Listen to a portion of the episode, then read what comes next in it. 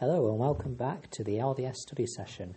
This is episode 14, uh, again focus on another section of the Come Follow Me um, lesson materials this week.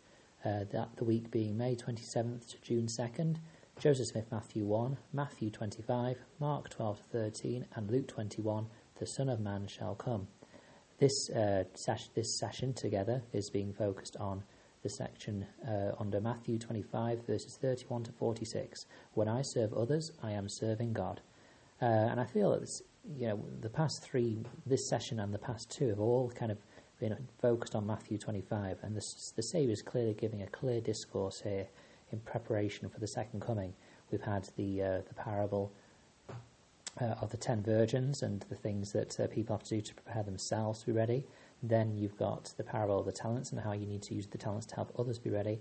And then, actually, after those two parables, you have this final uh, parable of the goats and the sheep, uh, and what the um, the Saviour is teaching us about how we are blessed, or what we what we need to do to receive the great blessings He has in store for us for that second coming when that time comes. So this is a, really a huge discourse on when He comes again.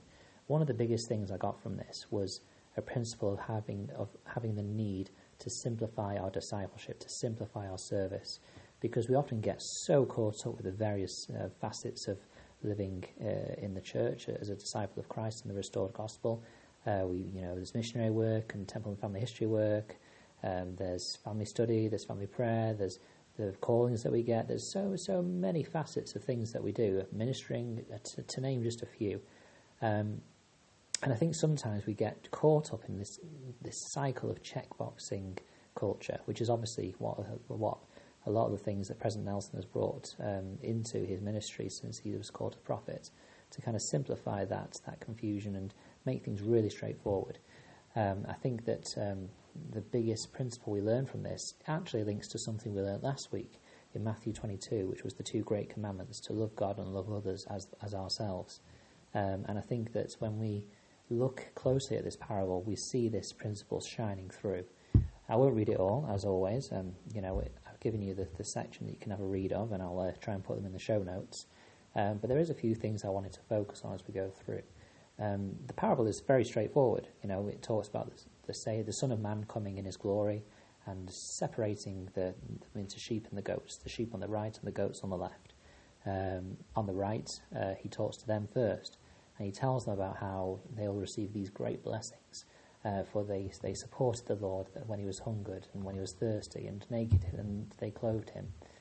And I think it's interesting that the Saviour is obviously making this very clear that they're, be, they're being given these blessings for the acts of service that they've done, which kind of links into the faith works discussion that yes, we need to have faith, and our Saviour is the one who will save us, and, and without him, our salvation would not be possible in any stretch of the imagination, but he is expecting us to to love and serve our fellow man uh, as well. Um, I think it's interesting that when the uh, the people on the right respond to the Saviour saying these things, they say, "When saw we thee a stranger and took thee in, or naked and clothed thee?" Which suggests to me that we need to be doing these acts of service mainly out of love for the people. Mean, obviously, there will be an understanding behind that that we are doing this for ourselves, ultimately as well to prepare us for the second coming. But really, that should be coming out of love. But then, then things get really interesting when you reach the verse 40. And I'll just read that here. It says, quote, And the king shall answer and say unto them, Verily I say unto you, inasmuch as ye have done it unto the least one of one of the least of these my brethren, ye have done it unto me. And I think that the Saviour is really trying to teach a really important lesson here. One which, um, if we don't take heed, then, we'll, then, we'll, then is something which we can't afford to miss. Um, there was a quote which I really, really liked as I was studying for this uh, by Elder Richard L. Evans, who once said, We can't do everything for everyone everywhere, but we can do something for someone somewhere. Close quote. Uh, and I love that because I think that we sometimes, I mean, I certainly sometimes get a bit discouraged. We see so many opportunities to serve. We know we hear of people going through difficulties after the events, and we think, "Oh, I wish I could have done something," or "Oh, I wish I'd thought of doing this for this person." Oh, I didn't get a chance to get round to this, and sometimes we really do beat ourselves up, uh, as particularly as members of the church. And I guess that's because we you know we, we, we take on ourselves these sacred covenants. We promise that we will support and strengthen one in each other. And just sometimes we just have to focus on ourselves and focus on our families first and just make sure that all those things are set in order. And if we miss the opportunity to serve others, we can sometimes feel really disappointed and let down in ourselves. But we need to remember the wise words of Elder Evans there, where he said, We can't do everything. We, we just can't. We're, and we're not expected to. Just to reach out to someone, somewhere, at some point, and do the best that we can. I think that's really calming and assuring words that we can take on board. Of course, um, this, this verse, verse 40, links to a great sermon uh, in the Book of Mormon. Uh, where Mosiah is, uh, sorry, King Benjamin, well, it's in Mosiah, but it's King Benjamin teaching his people.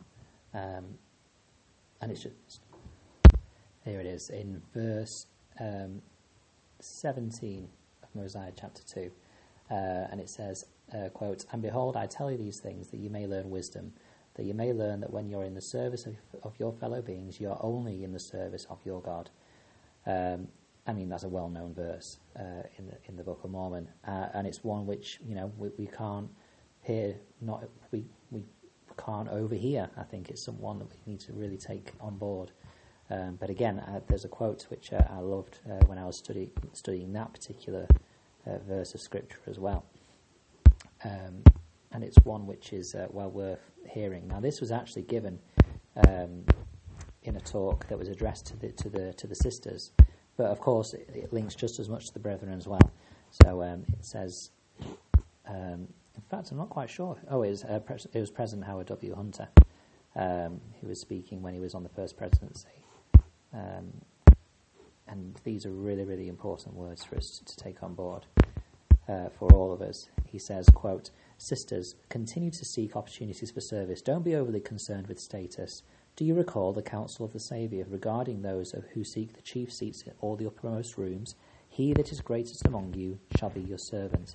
It is, it is important to be appreciated, but our focus should be on righteousness, not recognition of our service, not status. The faithful visiting teacher, or we could put in here ministering brother or sister, uh, who quietly goes about her work month after month, is just as important to the work of the Lord as those who occupy what some see as more prominent positions in the church. Visibility does not equate to value. Close quote. And that last line is just brilliant. The visibility of what we do does not equate to the value of what has been given.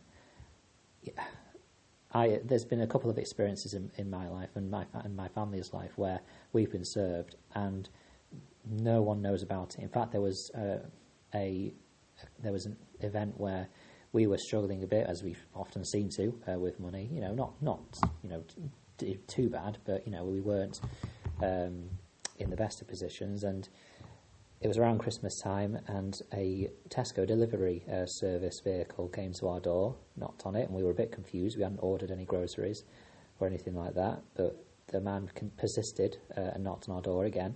So we answered it, and uh, he said that it was for our house, for for for for Matt uh, Roberts, and it was definitely addressed to us, but someone had ordered it, but he said that the person that had ordered it had asked expressly to have their name removed from the uh, receipt. And we were just so so overjoyed and so appreciative and grateful uh, for this kind person that had done this for us. I mean, we haven't really told any pe- anyone that we'd been struggling particularly with finances, as, as as far as we knew. But you know, someone just had felt prompted to do that for us, and that that mm, we've never thanked that person to this day. You know, we, they've not received thanks from us for it, but it's that that had great value to us personally.